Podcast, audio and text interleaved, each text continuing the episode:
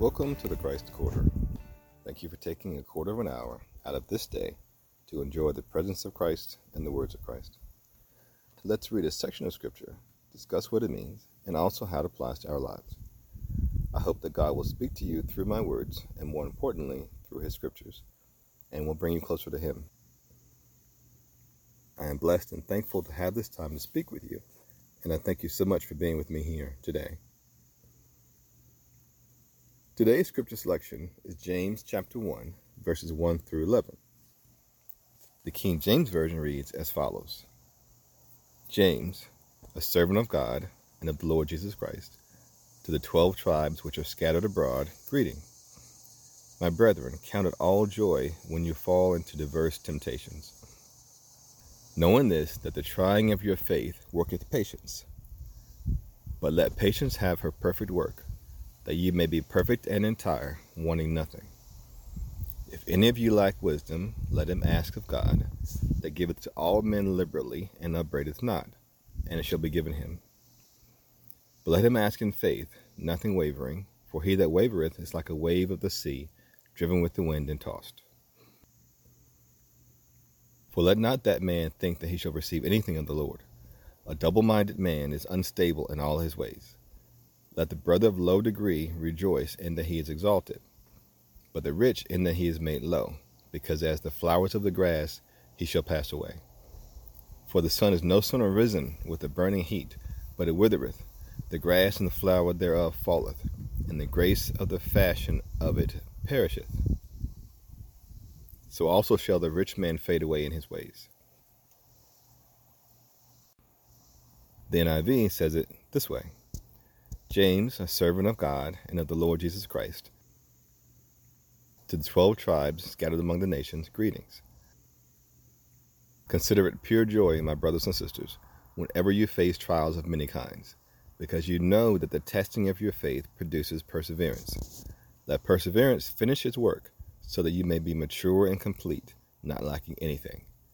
If any of you lacks wisdom, you should ask God, who gives generously to all without finding fault and it will be given to you.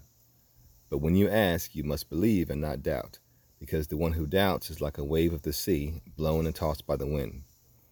That person should not expect to receive anything from the Lord. Such a person is double minded and unstable in all they do. Believers in humble circumstances ought to take pride in their high position, but the rich should take pride in their humiliation, since they will pass away like a wildflower. For the sun rises with scorching heat and withers the plant. Its blossom falls and its beauty is destroyed. In the same way, the rich will fade away even while they go about their business. Let us pray. Lord, we thank you for this day. We thank you for the freedom and the ability to discuss your word and enjoy your presence. Help us to understand your word and your will for our daily lives more fully.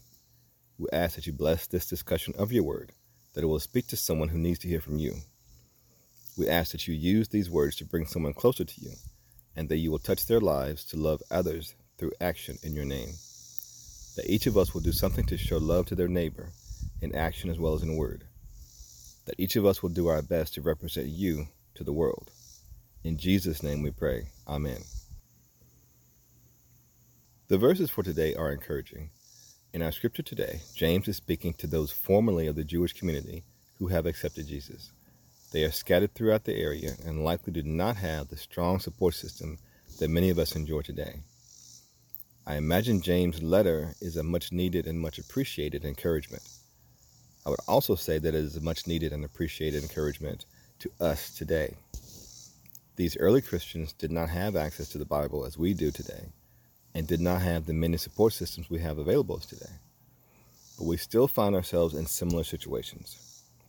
Many Christians feel scattered, lost, and ostracized.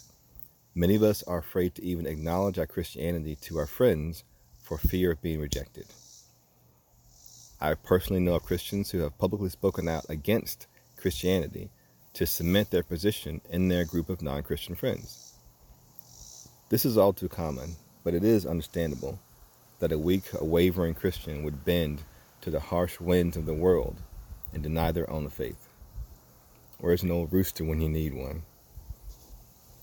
Today's scripture points out that we Christians will be tested and we will be tried, but that this is a good thing. So let's get right to it. In today's scripture, James wastes no time and gets right to what I consider to be his main point. Be happy when you're tempted. Of course, to be really happy about it, we have to not give in to the temptation. The first reaction to any temptation should be a confident and patient smile.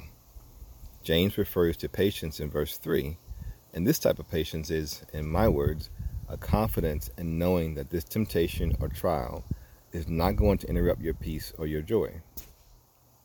A confidence that you are growing in your faith and growing in your ability to focus on God, especially during times of temptation and during trial. Many times we are tempted to focus on the issue before us that difficult manager, the talkative coworker, the gossipy church friend, our unpaid bills, whatever whatever they may be. But all these things become bigger and bigger the more we focus on them. Like the elephant in the room, it stays in the forefront of our mind and will not budge as long as we keep glancing over at it and worrying about it. But when we switch our preoccupation and our focus over to Jesus and remind ourselves that He is bigger and stronger than that elephant, we can move on and move past it. The devil may send a bigger, stronger, even louder elephant next time. But an elephant is just an elephant. They're all basically the same, and they are all small, momentary bumps in the road that remind us that we are on the road that leads us home to Jesus and that we're going to stay on it. But what if the room is dark? What if we know that there's something there in front of us, but we just don't know what it is? Is it a trap leading to all kinds of new elephants? Or is it an opportunity to do God's will and to grow in our faith? We know that traps are not labeled as traps, and in fact are usually dressed up as wonderful things. They present themselves as financial opportunities, as amazing new people, an unexpected job opportunity, and so on. But are they real? Are they true? In verse 5, James tells us to ask God for wisdom. Go to God in prayer, and He will turn on the lights. He will show us what to do or not to do. It won't necessarily be as easy as that, of course. I have moved towards a hot stove before while ignoring God's whispers of warning. I think the more we ignore that voice, the quieter it gets. God does not force us. So as his voice got softer and fainter, and that warmth got sweeter, I moved closer and closer to that stove, and sure enough, I got burned. I have the scars to remind me. But now I make an effort to not only hear God's voice, but to seek it we should always go to God in prayer, asking for wisdom before making any significant decision. We'll have better lives and we'll carry fewer scars. The last part of today's text refers to brothers of low degree and the rich. Does the Bible say that rich people cannot go to heaven? No. Does the Bible say that being rich makes it more difficult to go to heaven? I believe it does, for one major reason. The more money and material wealth we have, the more self sufficient we feel, and we are less likely to look beyond ourselves or our material wealth for help. James refers here to the person of low degree as a brother. He does not refer to the rich person as a brother. This seems to show that the person of low degree is a fellow Christian, while the rich person is not. This is the more important status. In my opinion, the rich person here is one who is using his wealth to oppress others. For this person to lose his wealth and become one of those he had formerly oppressed would not only force him to look to others for help, but he would look for help among the brothers of low degree who would probably point him towards Christ. For this person to lose his wealth but gain his soul would certainly be reason to celebrate. Wealthy or poor, high or low, the way to a happy, peaceful, joy filled life is to focus on God, listen to the Holy Spirit, and follow Jesus. That concludes our scripture discussion for today. Thank you for spending this time with me talking about, learning about, and enjoying Christ. It is my hope that God has used my words to touch you today and has brought you closer to Him. Please contact me if you wish to have further information about Christ. You may email me at blackhattoday at gmail.com with Christ Quarter in the subject line. May also call or text me at 832 377 0044. Let us pray. Our Father, which art in heaven, hallowed be thy name. Thy kingdom come, thy will be done, in earth as it is in heaven. Give us this day our daily bread, and forgive us our debts as we forgive our debtors. And lead us not into temptation, but deliver us from evil. For thine is the kingdom, and the power, and the glory forever. Amen. If you would like to learn more about podcasting, or if you would like to have your own podcast, please share your name with me.